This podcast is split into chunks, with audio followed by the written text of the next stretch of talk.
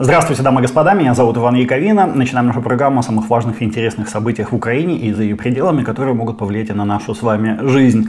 Сегодня у нас 1 марта, наступила весна, с чем я всех от души поздравляю. Наконец-то эта проклятая, э, очень холодная, неприятная зима все-таки закончилась и полная э, в высшей степени приятных событий. Э, для меня, а также для многих других людей, насколько мне известно, одним из э, довольно неприятных событий этой зимы стала гибель, убийство, точнее, Алексея Навального, российского оппозиционера, который сидел в тюрьме. Его, собственно, убили по приказу Владимира Путина в этой же тюрьме. И вот сегодня, когда я записываю этот ролик, происходит его отпевание, и, вероятнее всего, сразу за отпеванием будут похороны в Москве. Э, там предприняты очень серьезные меры безопасности, как это можно назвать. Там, например, практически во всем московском восточном Восточном округе отключена мобильная связь, отключен интернет для того, чтобы ни в коем случае люди не могли передавать ролики с тем, что там происходит, что называется, на большую землю. Пока вроде бы там все тихо, но э, ничего нельзя исключать. Будем следить за этой ситуацией. Ну и самым, а, наверное, таким заметным событием а, вчерашнего дня стало послание Владимира Путина Федеральному собранию, то есть российскому чиновничеству и российской так называемой элите. Я, знаете, журналист, мне по работе полагается смотреть вот эти все послания, хоть это довольно неприятная работа, но в этот раз впервые лет за 15, наверное, я президентское послание российского лидера не смотрел, вместо этого я сходил на вторую часть фильма «Дюна» э, э, канадского режиссера Дени Вильнева. И, знаете, там э, смотришь фильм «Дюна», и там к своим сторонникам одновременно с Владимиром Путиным обращается один из главных злодеев этого фильма Владимир Харконин, барон там местный, негодяй и подлец. И к общей радости этого, значит, злодея там через недолгое время и замочили Чили, э, э, что вызвало радость у всего прогрессивного человечества. А, аналогии, конечно, натянуты, но я все равно вообще не пожалел, что вместо путинского послания посмотрел этот фильм. Он получился реально грандиозный, великолепный. И если у вас есть такая возможность, очень советую его посмотреть в IMAX. И особенно в IMAX, потому что э, такие фильмы, конечно, это настоящее произведение художественного искусства. И надо смотреть на максимально большом, широком экране, на каком только возможно. Я вообще, надо сказать, с детства фанат большой э, вселенной Дюны, которую написал американский писатель э, Фрэнк Герберт. Там, знаете, бесконечная борьба за власть идет в огромной галактической империи, построенной на феодальных принципах, и цель этой борьбы э, обладания спайсом, то есть веществом, которое открывает скрытые возможности человеческого сознания, ну а также позволяет беспрепятственно перемещаться между звездами. Если э, хотите окунуться в эту историю, то, конечно, посмотрите оба фильма Вильнева, а еще лучше прочитайте, ну, хотя бы первую книгу, чтобы получить общее представление. Там их 8, если не ошибаюсь, или 7 или 8 э, Герберта. Э, поэтому э, книга, правда, довольно сложная, не все ее могут э, одолеть, но если прорветесь через нее, то получите большое удовольствие, это я вам гарантирую. Если нет, то фильмы тоже загодятся. Э, тем более, что фильмы э, высочайшего качества, я думаю, вот вторая часть Дюна соберет огромное количество Оскаров, потому что этот фильм, конечно, на голову выше, чем все то, что предлагает Голливуд в этом году. Ну и, конечно, этот фильм был намного лучше, чем предвыборное послание Владимира Путина, предвыборное в кавычках, потому что мероприятие 17 марта, которое пройдет в России, сложно назвать выборами. Э, я посмотрел несколько таких, знаете, пятисекундных отрывков э, из выступления Путина, как он там кашлял, как он там кряхтел, как ему хлопали, почитал выжимку из его выступления. В общем, можно сказать, что это все была вода, белиберда, ничего интересного. Э, по большому счету, Путин повторял все то, что он говорил уже много раз, только там, может быть, немного другими акцентами. И кто-то, я видел прекрасно, суммировал выступление Путина следующим образом, что типа мы будем воевать вечно, мы создадим армию роботов, мы уничтожим весь мир ядерными ракетами, а также мы отремонтируем э, туалеты в сельских школах. Вот такая вот предвыборная программа Владимира Путина, такие у него планы на будущее. Э, в принципе, по большому счету, от него, конечно, никто ничего другого особенно не ожидал, а поэтому сенсацией выступления Путина, конечно, не стало, но я хочу сказать следующее. Даже с реализацией вот этой нехитрой программы, которую он представил, то есть милитаризация, уничтожение всего живого, а также ремонт туалетов, у Путина а, возникнут неизбежно практически возникнут проблемы, точнее говоря, они уже возникли. Ну, э, о чем речь? Как обычно, Путин довольно серьезную часть своего выступления уделил российскому какому-то чудо-оружию, вундерваффе, которое он там создает, кует где-то в тайных уральских лабораториях, и которое вот-вот поступит на вооружение и позволит стереть в труху всех врагов российского фюрера. Наверное, все это очень круто. Он даже мультики как-то раз в 2018 году показывал на эту тему. Но есть небольшая загвоздка или большая загвоздка. Все это не работает. Все то, о чем говорит Путин, что он нахваливает, что он анонсирует и э, чем хвалится, оно либо вообще не работает, либо работает очень плохо. Ну, например, э, вот он упомянул там гиперзвуковые ракеты «Кинжал», э, которые активно применяются против Украины сейчас. Так вот, эти гиперзвуковые ракеты, они на самом деле никакие не гиперзвуковые, то есть, точнее, скажем так, они летят со скор... их боеголовки летят со скоростью несколько раз превышающей скорость звука, но маневрировать они толком не научились. А вот такие ракеты, летящие с высокой скоростью, но не маневрирующие при этом, они гиперзвуковыми как бы в мире не считаются. А, по сути дела, это те же болванки, у которых понятна какая траектория, и поэтому, собственно, эти гиперзвуковые кинжалы постоянно сбиваются американскими ракетами Patriot, даже не самых последних модификаций. То есть выясняется, что российская вот этот, э, этот кинжал, в общем, ну, не такой уж он кинжальный, этот кинжал. А, далее, лазерные комплексы «Пересвет», которые, ну, по сути дела, какие-то лазерные пушки, которыми хвалился Путин. Тут как бы звучит круто, звучит неплохо, но есть проблемка с этими лазерами. Для того, чтобы лазер был нужной мощности, то есть высокой, чтобы он там плавил что-то, поджигал и так далее, нужно, чтобы не был, как, знаете, в указке лазером э, совсем слабенький, да. Так вот, нужно возить с собой целую электростанцию, потому что для лазера высокой мощности нужно много электричества. А, а такая электростанция, то есть если вы будете таскать повсюду с собой электростанцию, она очень яркая, очень э, контрастная, красивая, толстая, жирная цель. Конечно, этот лазер будет уничтожаться вместе с электростанцией моментально. Э, плюс из-за водяного пара, который присутствует в воздухе везде на нашей планете, мощность лазера быстро падает. То есть, чем дальше расстояние от лазерной установки, тем меньше мощность. То есть, в космосе лазер окей, там, где нет воздуха, где нет водяного пара, ничего нет. Пожалуйста, пользуйся лазером, сколько влезет. Э, в условиях земной атмосферы, особенно там, где влажно, лазер, в общем, теряет свои функции, очень, свои как бы э, поджигающие свойства очень-очень быстро. Знаете, на самом деле даже у израильтян, которые очень высокотехнологичное государство, очень много вкладывающее в свою оборону, занимающееся перспективными разработками на всю катушку, в общем, даже у них в условиях пустыни, они все-таки в пустыне живут, там э, нифига не выходит с этим лазером. Ну вот хоть ты тресни, не получается. Причем даже хотя бы стационарный лазер, рядом с которым действительно будет электростанция, все как-то не выходит. И... То есть есть там какие-то наработки, разработки, но в общем э, все равно для уничтожения, скажем, палестинских ракет там используются противоракеты, которые дорогие. Конечно, израильтяне с удовольствием поменяли бы свои эти противоракеты на лазеры, если бы это была такая возможность, потому просто бы гораздо дешевле было, но не могут, не получается, не выходит технологически. И вот выходит Путин и говорит, а у нас вышло. Я не верю, вот вообще не верю. Просто потому что, во-первых, покажите, не показывают. А во-вторых, ну, это физически невозможно, это технологически, это полный белиберда. Ну, так, так не бывает, понимаете, не бывает. Э, Еще, то есть, точнее, может, конечно, они какие-то придумали новые законы физики, но очень сомневаюсь, что в современной путинской России, где наука добита до состояния такого подплинтусного, то, такое вообще возможно. Следующая новинка, которой Путин хвастается и гордится, и которую рекламирует уже пять лет, это так называемая крылатая ракета неограниченной дальности с ядерным двигателем под названием «Буревестник». Окей. На испытаниях э, в 2019 году этот буревестник где-то там на Новой Земле на севере взорвался, убив десяток специалистов по буревестнику, которые его тестировали и отравила при этом а, почти всю территорию Российской Федерации ядерными выбросами этими, то есть ядерные там какие-то осадки прошли и так далее. Тогда, кстати, сам Путин срочно просто вылетел из Москвы в Сочи, а, опасаясь как раз радиоактивного облака. То есть все остальные остались сидеть там в Москве, а Путин улетел, потому что ну его нафиг.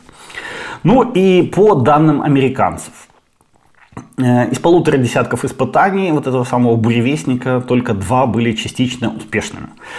А, Но ну, даже если получится сделать этот буревестник, то, по сути дела, это будет самая бесполезная фигня, какую только можно придумать. Что такое э, крылатая ракета неограниченной дальности? Это, э, яд... это ракета, внутри которой ядерный реактор, и, по сути дела, эта ракета летает на, э, с ядерным реактором, действительно может летать очень долго. Но у ядерного реактора есть ядерные, так сказать, отходы. И эта ракета, пока она летает в воздухе, во-первых, не очень понятно, как ядерный реактор засунуть в ракету, но, допустим, они придумали это. А, пока, когда эта ракета будет летать, она будет фонить очень сильно, очень мощно. От нее будет исходить просто такой шлейф радиоактивного, а, радиоактивных выбросов. Поэтому такую ракету обнаружить любая самая примитивная техника может элементарно. Она будет издалека аж светиться, эта ракета, на всяких сенсорах, приборах, обнаружения и так далее. Поэтому, а причем скорость у нее какая-то там выдающаяся не будет, но она будет лететь там, не знаю, тысячу километров в час и все. То есть э, обнаружить и уничтожить такую ракету будет элемента проще простого. Да, она может очень долго летать, но нафига это надо, если все равно ее собьют. То есть ее уничтожат задолго до того, как она вообще подлетит к своей цели. Э, ну, чтобы не фанила такая ракета, нужны толстенные свинцовые стенки да, у ядерного реактора. Но если вы засунете в ракету толстенные свинцовые стенки, то такая ракета у вас не взлетит, она будет слишком тяжелой.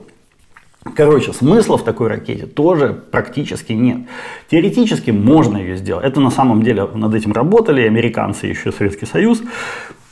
Ну и те, и другие пришли к выводу, что это дорого, это сложно, это бесполезно, гораздо удобнее и практичнее использовать обычные баллистические ядерные ракеты с э, гораздо более успешным, э, так сказать, э, применением. Поэтому и Американцы и Советский Союз отказались от производства вот этих вот э, ракет с ядерными двигателями. Сказали, что это не нужно, это дорого. Плюс, естественно, эта ракета, когда летит, там все вокруг загрязняет радиоактивными отходами. Это еще даже по экологическим соображениям не очень хорошо. Но Путину, видимо, кто-то эту идею с этим бревестником продал, в, в нее вложили абсолютно безумные бабки, естественно, без всякого результата, как мы видим, американцы говорят только там два частично успешных испытания. В общем, э, результат был скорее отрицательный, чем положительный, но Путин все равно носится с этим буревестником, как с писаной торбой. Почему, не знаю. Видимо, ему понравилось само сочетание ракета на ядерном двигателе. Вот оно прям звучит, это же не ядерная ракета, а ракета с ядерным двигателем даже звучит ого-го страшно ужасно. Э, дальше ракеты «Калибр». Ну, «Калибры», в общем, ничего в них особо нового нет. Это крылатые ракеты морского базирования. Путин ими очень гордился еще тогда, в 2019 году. Сейчас у нас появятся такие ракеты, что ого-го летят на 2500 километров. Но сейчас вот мы видим, все практически носители ракет «Калибр» либо утонули, либо загнаны в порт с помощью украинских дронов беспилотных морских. Э, и теперь эти носители калибров в море выходить не могут, поэтому, если вы обратите внимание, почти все крылатые ракеты, которыми сейчас обстреливают Украину, это либо наземного какого-то базирования, либо э, с самолетов запускаемые. То есть это не, э, не морские крылатые ракеты, калибров от, толку, от калибров толку особо нет. А Причем в какой-нибудь войне против стран НАТО, у которых есть суперкрутые корабли и система борьбы с кораблями, э, носители калибров будут утоплены в первые пять минут войны. Поэтому от калибров тем более нет смысла. Ну и самое важное, самое, наверное, толковое и разумное во всем этом списке предложений Владимира Путина военных и новинок, это были э, ядерные ракеты «Сармат», межконтинентальные баллистические ракеты подземного базирования, вот основа основ ядерных сил Советского Союза.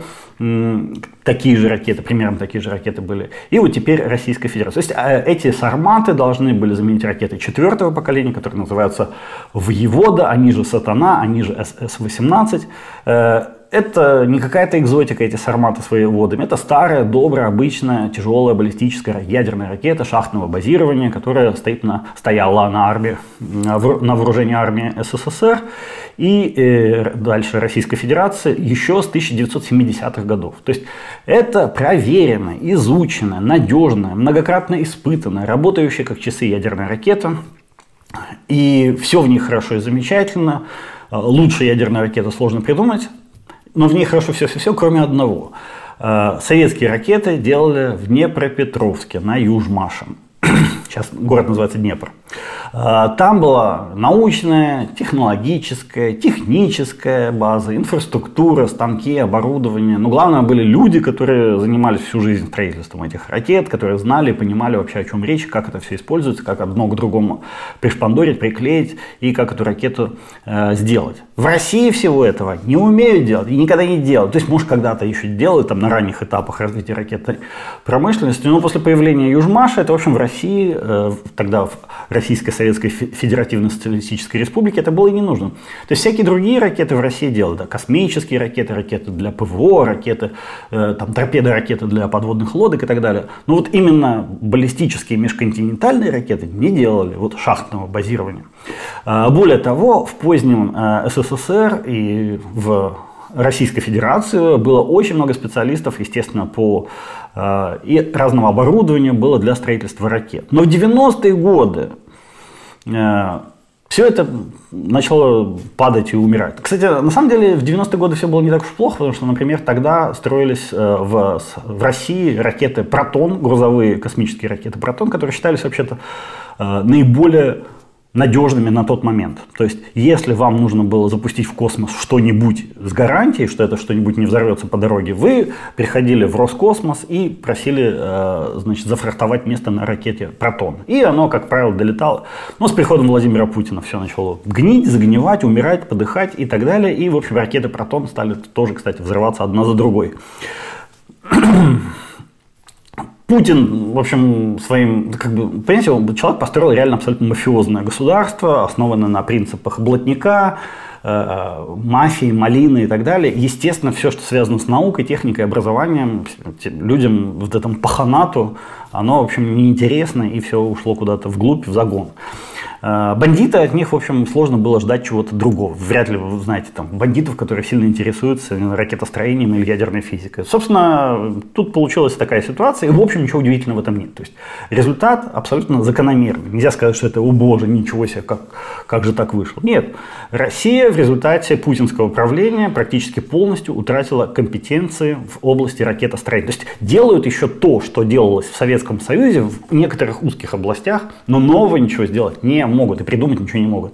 Соответственно, протоны, вот эти ракеты, начали грузовые падать, и компания Илона Маска SpaceX э, забрала себе практически полностью рынок коммерческих запусков, который на 70% до этого был в руках российских э, ракетчиков. И российская ракетная отрасль покрылась, в общем, пылью, паутиной и перестала, по большому счету, существовать, ну, по крайней мере, продуцировать какие-то новые идеи, мысли и э, инновация.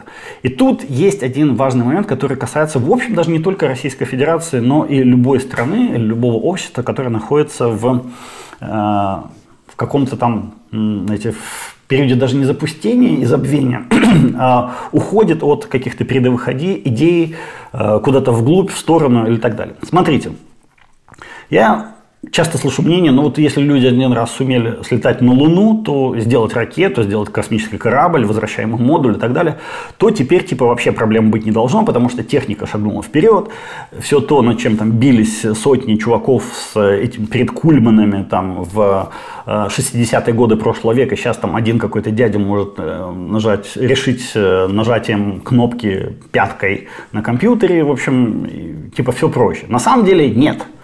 Если у вас есть какая-то высокотехнологичная сфера, вы, и вы добились в этой сфере очень серьезных успехов, то есть впереди планеты всей, а потом по каким-то причинам отвлеклись от этой сферы и занялись чем-то другим, и забросили ее на какой-то, то навыки, знания, умения утрачиваются очень-очень быстро. К сожалению, это вот так вот происходит.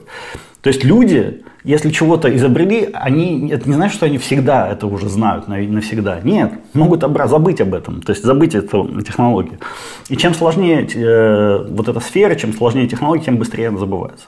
Вот современные, допустим, египтяне, я думаю, со всей их техникой, с кранами, с бульдозерами, со всей фигней, я думаю, не смогли бы сейчас взять и построить еще одну пирамиду Хеопса. Ну, либо она обошлась им в какие-то абсолютно немыслимые бабки, потому что ну, давно не, зам... не занимались этим вопросом, потеряли хваткую компетенцию. Э, те же американцы, даже американцы, я бы даже так, так сказал, не могут взять и построить супертяжелую ракету Сатурн-5, с помощью которой они когда-то летали в 60-е, 70-е годы прошлого века, летали на Луну. Чертежи утрачены, исчезли многие компании, которые делали какие-то комплектующие для этой ракеты. Умерли люди, которые занимались ее строительством, унесли в могилу с собой знания многие. Э, какие-то э, опыт какой-то ушел и так далее. То есть сейчас вот э, американцы запустили программу, тогда у них была Аполлон, сейчас Артемида, возвращение на Луну. И многие вещи им приходится заново переизобретать, потому что забыли, просто реально забыли, как это делается. Деградация происходит очень быстро даже в таких странах, как Соединенные Штаты Америки. Даже в таких развитых странах, как США. А, многое приходится просто заново переизобретать. Это дорого, это сложно, требует много ресурсов, но куда, никуда не денешься. Вот забили, забыли тогда на лунную программу, и все, она исчезла. И в России, как вы понимаете, ситуация сильно хуже в этом смысле, чем а, в Соединенных Штатах. И заводы по производству ядерных ракет, э, люди, которые занимались их производством, остались в Украине. Свои специалисты, я имею в виду российские, разлетелись по миру. Кто-то, кого-то посадили, потому что в России очень много сажают сейчас ракетостроителей. Заводы распилили на металл, продали, построили на их месте торговые центры. И вот Путин на там, 20 каком-то пятом году своего правления решил начать войну против всего мира, то есть объявить войну, запугать весь мир и говорит, мне нужна новая ядерная ракета, а ну-ка сделайте мне эту новую ядерную ракету, назовем ее «Сармат». И все таки да, да, сделаем, и выясняют, что некому ее и негде ее делать. Потому что бандиты, как бы они считали, что Советский Союз равно России, а раз Советский Союз делает ракеты, то и Россия их запросто делает. Но если нет, без Украины Россия не может запросто сделать ядерную ракету, потому что не умеет ее делать. Думали, думали, что делать, как, как в этой ситуации быть, наладили, решили наладить производство вот этих тяжел, тяжелых сарматов, Э, тяжелых ракет нового поколения в Красноярске на местном э, механическом заводе, как-то он, или машиностроительный завод, который производит ракеты для комплексов ПВО, то есть С-300, С-400. То есть там ракеты, тут ракеты, ну типа что-то похожее, как-нибудь разберетесь. Э, производить, конечно, ракеты для С-400 тоже сложно, тоже техника серьезная, но, знаете, все равно другой уровень. Это как на заводе по производству там, велосипедов и мотоциклов начать строительство лимузинов. Ну, как бы вы можете передать э, чертеж лимузина специалисту по велосипедам, и спустя какое-то время он что-то сделает даже, если вы ему там дадите много денег, оборудования, что-то такое, но все равно от лимузина это будет очень сильно отличаться, конечный его продукт. Это будет какая-то фигня, Э, в котором от лимузина будут только те детали, которые он где-то на Западе купил и пришпандорил к своему этому велосипеду-лимузину. То есть выглядеть это все равно будет убого, дико, как велосипед. Может человек прекрасно делает велосипеды, но сразу взять и начать делать лимузины он не сможет. Так и с этими ракетами Сармат. Вот Владимир Путин уже лет 15 говорит, что они встанут на вооружение, что они будут использоваться, э, станут на боевое дежурство, будут использоваться э, силами э, стратегического назначения России и так далее. И они все никак не становятся, да не становятся на боевое дежурство. И их просто тупо не могут сделать, наклепать, построить. Я подозреваю, что их сделать и не смогут. Почему не смогут? Да потому что утрачены компетенции, нет людей, нет возможностей. И плюс весь российский политический и экономический режим не то, что не способствует, он как бы наоборот э, заточен таким образом, чтобы ничего высокотехнологичного в нем ни в коем случае не родилось, потому что он заточен под продажу сырья. И все, больше ничего. Все остальное как бы в этом режиме считается, мы купим на Западе, сами, сами делать ничего не будем. Ага. Почему это говорю? Посмотрите на историю с самолетами с пассажирскими самолетами. После введения западных санкций Владимир Путин вызвал своего главного по промышленности, есть такой Сергей Чемизов. Мне, кстати, про него рассказывали, что он адский садист, вот прям в прямом смысле слова человек-садист. И его э, потребовали от него, от, Путин потребовал от Чемизова, от этого садиста, наладить производство российских пассажирских самолетов импортозамещенных. Тот сказал, конечно, да, ну сделаем, куда деваться. Ну, не можешь сказать, не, не, не будет, не смогу. Ну и тут, казалось бы, ситуация вообще простая. В Советском Союзе самолеты клепали тысячами. Тысячами. Даже больше, чем ядерных ракет их делали. Всякие Ту-134, Ту-144, Ту-154, э, там Ил-62, Ил-96, и, и Як-40, и какие-нибудь кукурузы. Все, что... И Анны такие. Ну, Анны хорошо. Анны делали в Украине. Окей, Анна но все остальное, в общем, делали в Российской Федерации. Плюс там еще какую-то часть в Узбекистане, там, правда, был сборочный завод в Ташкенте по производству э, самолетов. Кстати, в Узбекистане, если не ошибаюсь, делали крылья для самолета «Мрия». Э, заводы по производству двигателей были внутри Российской Федерации. В Рыбинске, насколько мне известно, был завод по производству двигателей, авиадвигателей. То есть проблем быть не должно. Если э, в Советском Союзе с его, так сказать, более-менее отсталой э, технологической базой, где действительно не было ни компьютеров, ни каких-то суперкрутых западных станков, ничего не было. Чуть ли не на коленке собирали тысячи самолетов этих. То теперь, теперь что мешает с компьютерами, со всей супермодной, интересной, крутой техникой сделать то же самое. Ну и Путин сказал, давайте как к 30 году построим 2000 пассажирских самолетов, чисто российских. Сделайте, Чемизов сказал, сделаем. А вчера, а вчера Путин, э, точнее газета «Коммерсант» писал, что Чемизов говорит, не можем. Не получается. Точнее, получается, но когда-то в не очень определенном будущем, не 2000, а типа штук 200, и не суперсовременных самолетов, а полного говна построить. Дело вот в чем. А, разрабатываемый в России самолет МС-21, а, он предполагал, что он выйдет в 2021 году. Так вот, он будет на 6 тонн тяжелее, чем аналогичные самолеты за границей. То есть его де- делают по размеру такому же, как Боинг.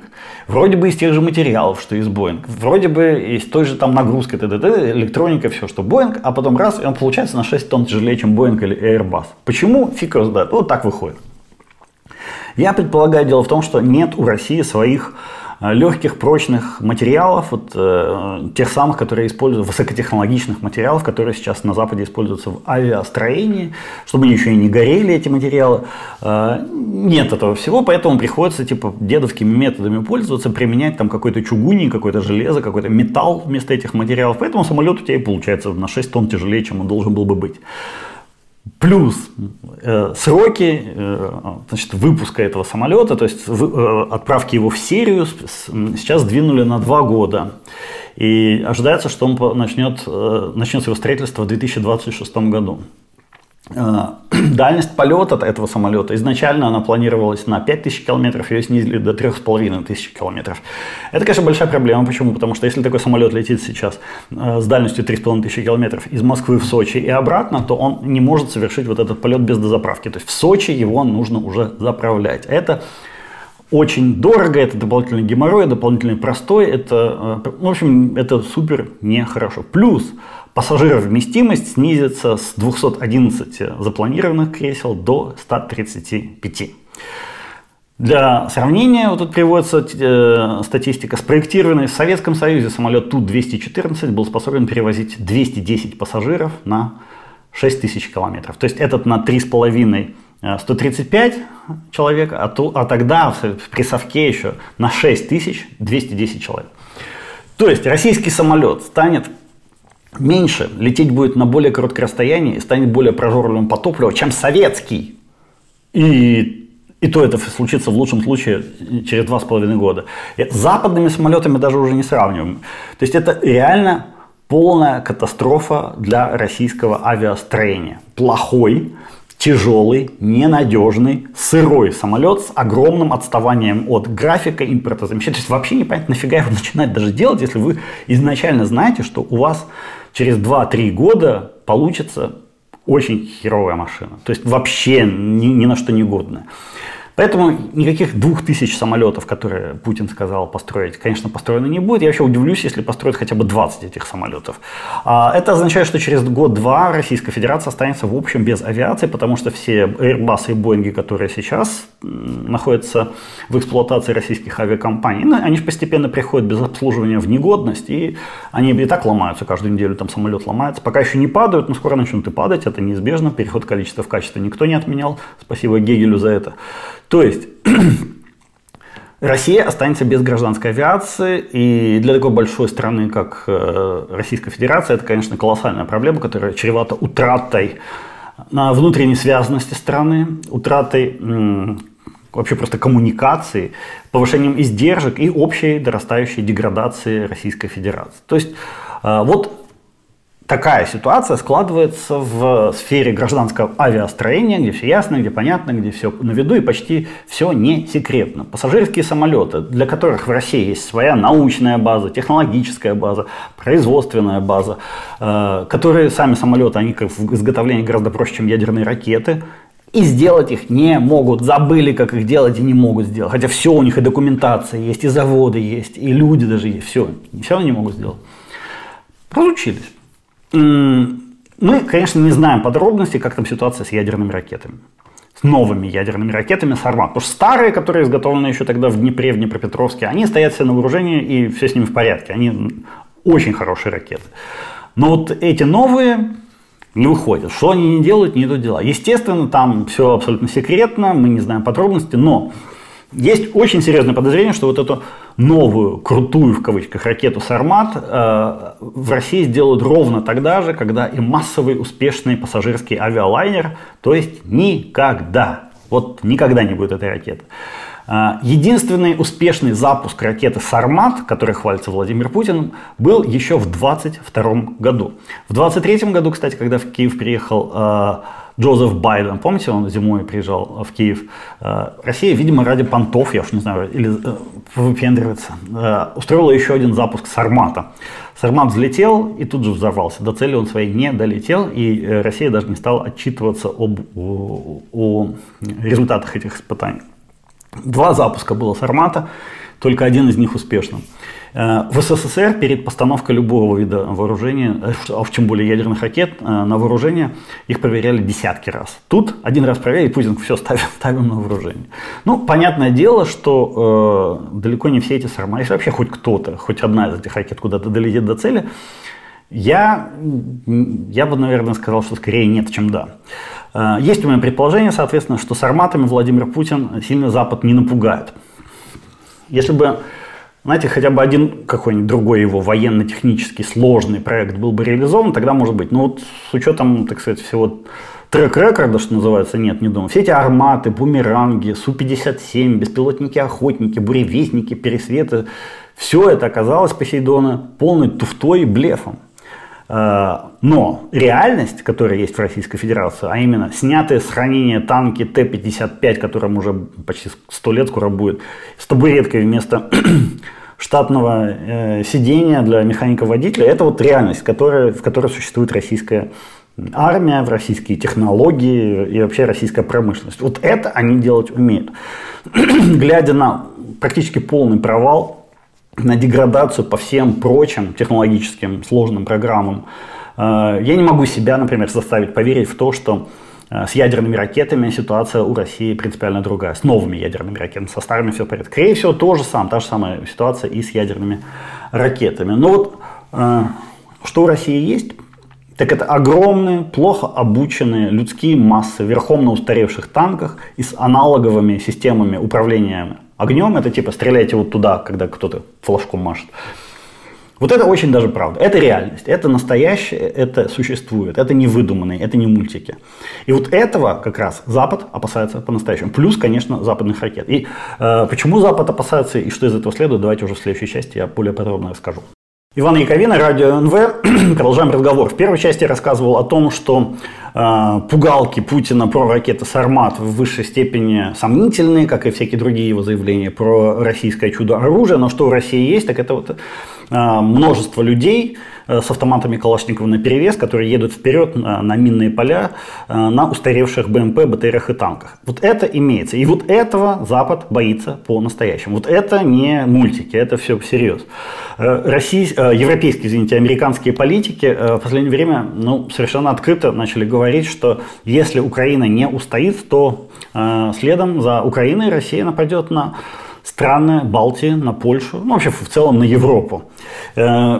И я с этим с этой позиции абсолютно согласен. Знаете почему? Потому что э, такое нападение будет неизбежным, поскольку путинская Россия даже теоретически сейчас уже не может существовать вне военного контекста. То есть она не может жить без войны. Чтобы выжить физически, э, путинскому режиму абсолютно, абсолютно необходимо воевать. Потому что завершение войны, демобилизация сотен тысяч людей, часто с оружием, их возвращение домой – к обычной их нищенской жизни, продолжение падения экономики России, вот эти санкции, работы их, уничтожение социальной сферы неизбежно приведет к чудовищной нестабильности внутри Российской Федерации, к огромным рискам для режима. Я думаю, что э, хоть Путин там как бы сейчас держится, но он держится за счет того, что у него денег много. Если война закончится, денег станет мало, то э, э это риски для режима будут огромные. То есть нестабильность будет очень большая.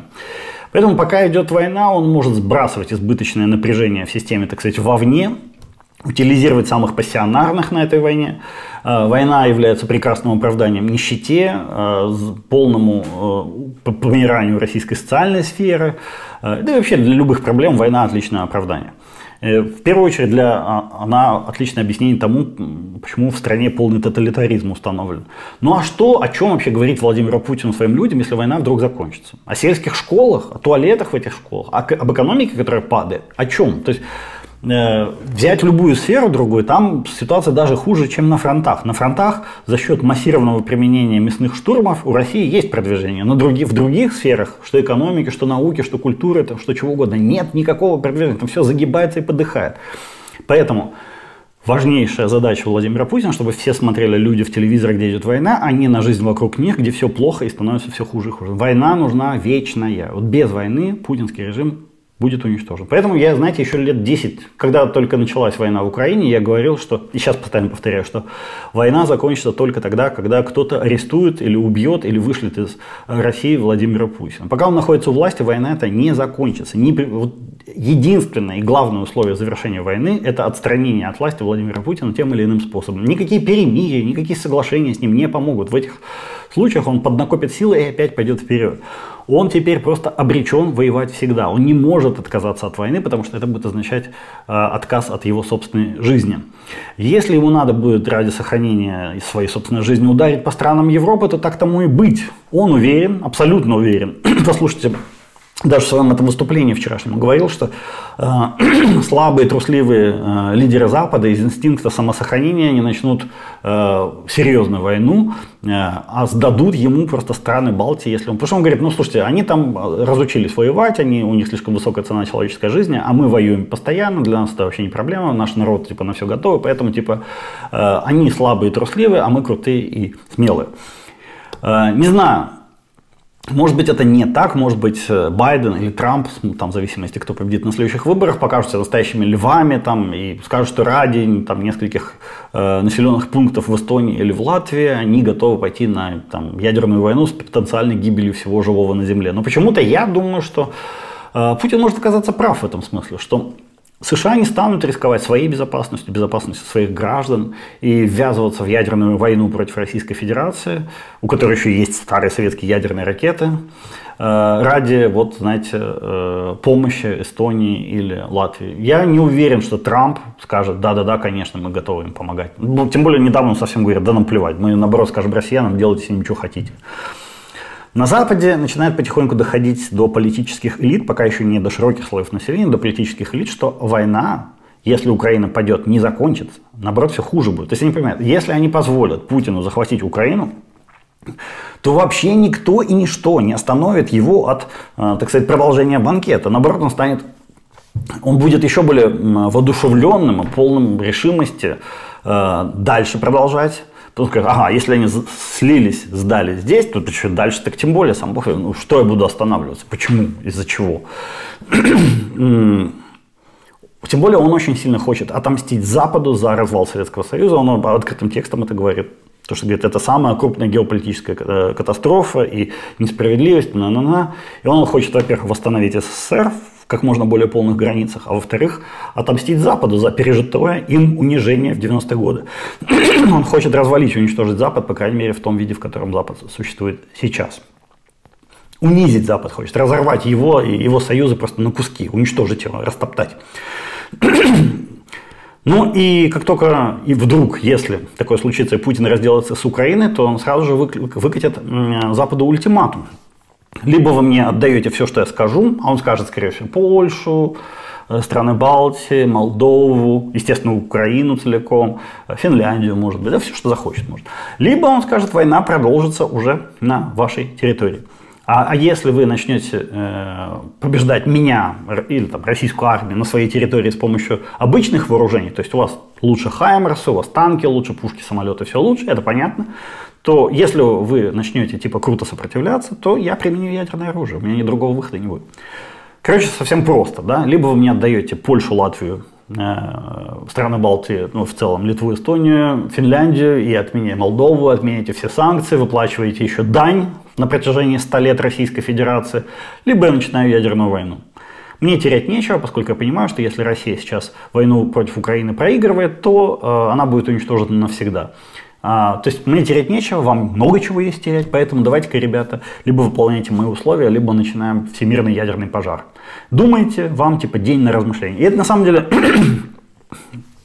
даже не новая тактика, обычно чем-то подобным пользуется, подобным же шантажом пользуется Северная Корея, когда у них заканчиваются деньги или заканчивается еда, она либо проводит какие-то ядерные испытания, либо наносит артиллерийский удар, удар по Южной Корее и говорит, что типа, если вы э, нам сейчас не заплатите, если вы нам не отправите еду, то типа держите меня семеро, мы начинаем ядерный обстрел Сеула.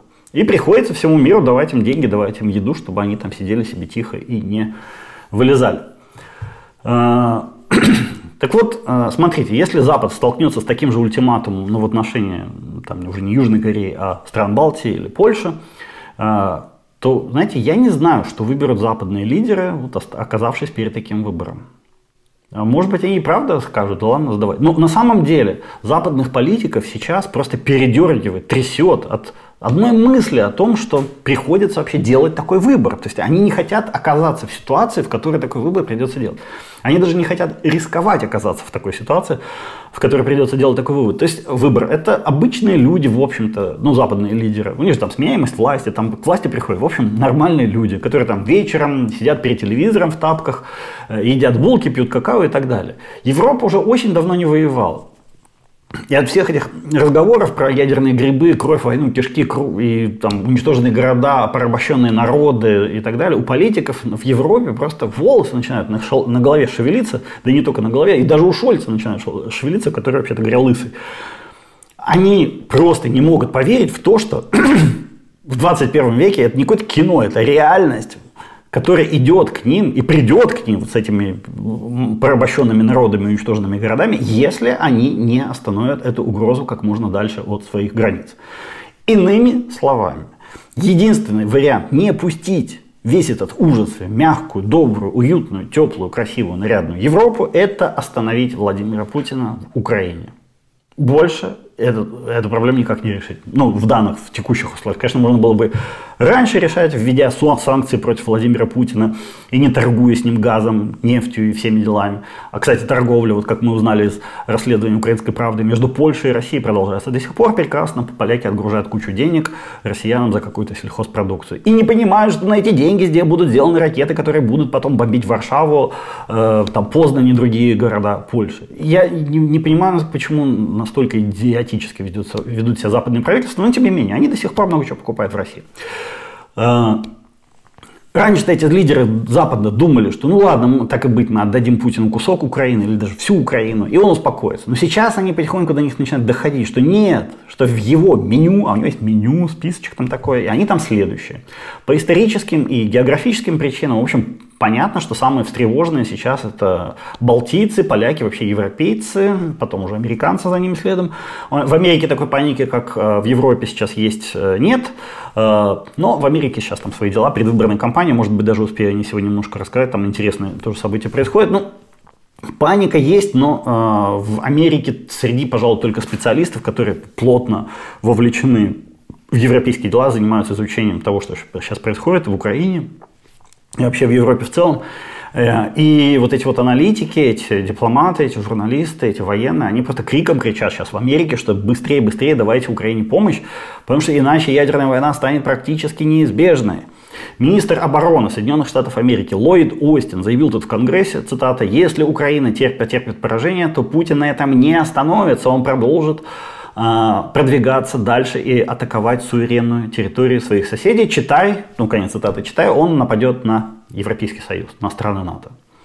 И это официальная позиция США. Почему я э, так подчеркиваю? Потому что американцы перед 24 февраля позапрошлого года тоже говорили, будет нападение на Киев, будет нападение на Харьков, будет вторжение с разных сторон. А будьте аккуратны, будьте осторожны. Тогда многие говорили, да ладно, это все фигня, не может быть такого но оно случилось. Вот сейчас американцы говорят, после, не дай боже, Украина падет, следом будет Европа. Готовьтесь к этому, знайте это, это будет, это произойдет. Это не шутки, это все очень серьезно.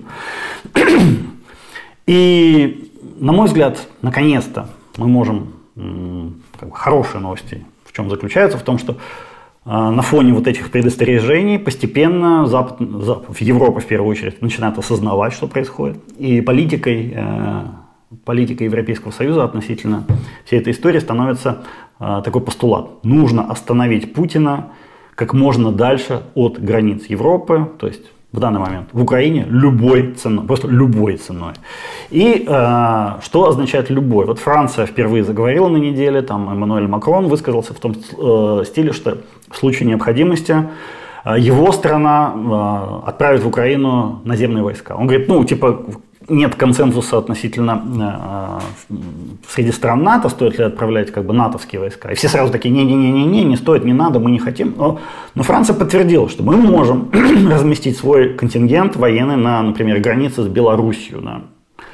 А, и взять под охрану украинской границы. Но, в принципе, это будет разумно, потому что это высвободит огромное количество войск, которые вынуждены, украинских войск, которые сейчас стоят на границе с Беларусью, э, поскольку опасаются нападения с севера, там на Киев, опять же, атаки. Да. Эти войска можно будет направить на линию фронта и там укрепить э, линию фронта на востоке или на юге. Окей, это первое. Второе, укра... Э, укра... украинские солдаты сейчас могут их можно, скажем так, освободить от работы по э, ведению комплексов ПВО, по обслуживанию, э, по обслуживанию самолетов, вертолетов и так далее. Вот такие вот э, технические должности тоже могут занять какие-нибудь французы или какие-нибудь другие европейцы. То есть, в принципе, это возможно. То есть, высвобождение большего количества войск. Но и это еще не все. Я уверен, что в случае необходимости, если ситуация на фронте станет совсем плохой, то в этом случае Франция и, может быть, не только Франция, может быть, другие страны примут участие прямо непосредственно в боевых действиях против России, потому что, еще раз, все прекрасно понимают, если Украина падет в Европе, то Европе тоже кирдык. Европа, Европа, Европе конец, в общем. Умирать никто не хочет, поэтому будут защищать Украину изо всех сил. Я думаю, э, это, по крайней мере, логично. Ну и плюс, смотрите, если французы те же разместятся где-то на севере, рядом с белорусской границей, то они же понимают, что по ним в любой момент могут кинуть в них какую-нибудь бомбу или ракету или что-то. Они, скорее всего, приедут со своими комплексами ПВО и даже, наверное, со своей истребительной авиацией, чтобы защищать расположение своих войск в Украине. Они скажут, мы не будем на вас нападать, на Россию или на Беларусь, мы не будем с вами связываться. Вот здесь стоят наши войска, мы точно вам говорим, где конкретно они стоят. И если туда что-то прилетает, то мы будем защищаться. И если Россия, например, решит туда запустить по французам ракету «Кинжал», сбросить ее с э, истребителя МиГ-31, то в ответ этот МиГ-31 может быть тут же уничтожен каким-нибудь французским истребителем. Потом, кстати, в любом случае можно будет сказать, слушайте, а это не мы, это не, не, это был не наш истребитель, нас там нет, вообще какие ваши доказательства, это наш отпускники какие-нибудь. Мы же все прекрасно помним, как это делалось самим россиянам. То же самое. Ну и французы могут управлять украинскими комплексами ПВО, обслуживать F-16 самолеты, заниматься военной логистикой и так далее, и так далее. То есть ресурсы, которые высвободятся для Украины для использования на фронте, будут просто большими, огромными даже, наверное. А, страны Балтии, которые понимают лучше других, что сейчас на кону, они э, уже поддержали, в общем, эту инициативу, так не, не очень громко, но из Латвии точно были позитивные сигналы, такие, да-да-да, Латвия прекрасно понимает. Потому что они, Лат, Латвия, Эстония, в первую очередь, они чудесно понимают, что случись что, э, Россия нападет на них и с большой степенью вероятности пройдет километров 100-200. А 100-200 это, по, по сути дела, вся их ширина от границы до моря. Поэтому Э, для них опасность очень высокая. Германия объявила, что категорически против выступает вот этой идеи с отправкой войск в Украину. Ну, понятно, у немцев своя как бы чисто психологически даже история, они очень не хотят получить ассоциации с 1943-42 годом, Украина, немецкие войска с одной стороны, российские э, войска с другой стороны. В общем, вот этого немцы хотят избежать, и поэтому, когда им говорят, отправьте ракеты «Таурус», немцы такие, нет, не отправим. Почему? Потом выясняется, что этими «Таурусами», что ракеты, аналогичные Storm Shadow, аналогичные «Скальпам» французским, они могут запускаться только при непосредственном участии немецких специалистов. То есть для запуска этих ракет нужен будет конкретный живой немец, который будет нажимать там какие-то кнопки, вводить программы, подвешивать эту ракету к самолету и э, дальше уже руководить ее полетом этой ракеты. Поэтому немцы говорят, не-не-не, мы вот так непосредственно участвовать не хотим. Выяснилось, что тем самым, рассказав про использование этих ракет, они подставили в своем э, роде французов и э, англичан, которые, э, судя по немецким заявлениям, вот на, настройкой этих ракет занимаются. То есть, по сути дела, французские и английские военные специалисты уже, в общем, участвуют в войне против Российской Федерации.